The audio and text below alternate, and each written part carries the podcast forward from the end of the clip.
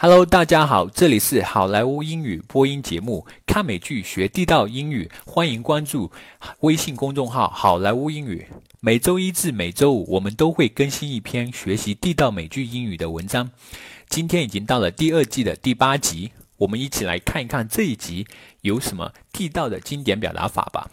Number one，hold one's tongue，保持沉默，绝口不提。I was tempted to say something。But I decided it was wise to hold my tongue。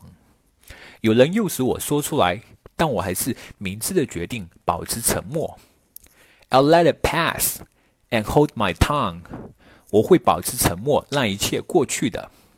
Number two, have a falling out，红过脸，吵翻了。I don't want to have a falling out with you over this.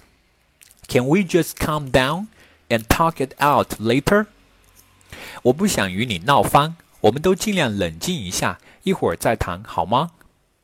Every time we have a falling out, I am always the first one to make an apology。每次我俩发生矛盾，都是我第一个认错。Number three, a drop in a bucket，杯水车薪，九牛一毛。The amount being spent on scientific research is a drop in a bucket. 花在科学研究上的费用是微不足道的。Compared with mine, his was just a drop in a bucket. 和我的损失相比，他的损失就是杯水车薪。Number four, take a toll on something. 严重影响，带来害处。 What's worse, chronic worry take a toll on hearts.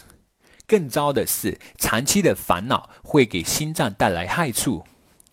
Many everyday tasks takes a surprising toll on environments.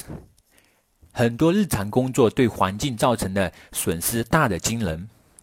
Number five, dot one's I's and cross one's T's, or dot the i's and cross the t's，要全面小心，仔细关注细节。Make sure you dot your i's and cross your t's when you are working on our annual reports。当你在编写年报的时候，请您一定万分仔细。Number six, I'm beat。我累死了，我累瘫了。I am so beat after twelve hours work，连续工作十二小时之后，我真快累瘫了。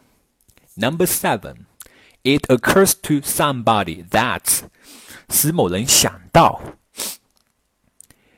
It has never occurred to me that we should get married until my girlfriend proposed to me。我从来就没有想过我们该结婚了，直到我女朋友有一天突然向我求婚。 it occurred to me that we may just need to change our way of persuasion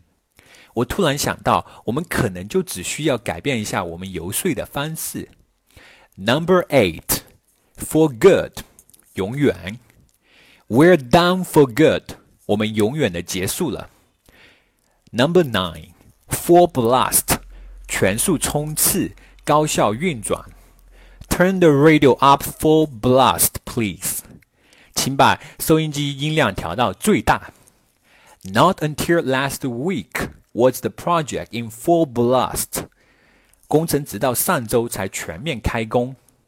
Number ten, bail on somebody，放某人鸽子，对某人失约、爽约了，背弃、放弃。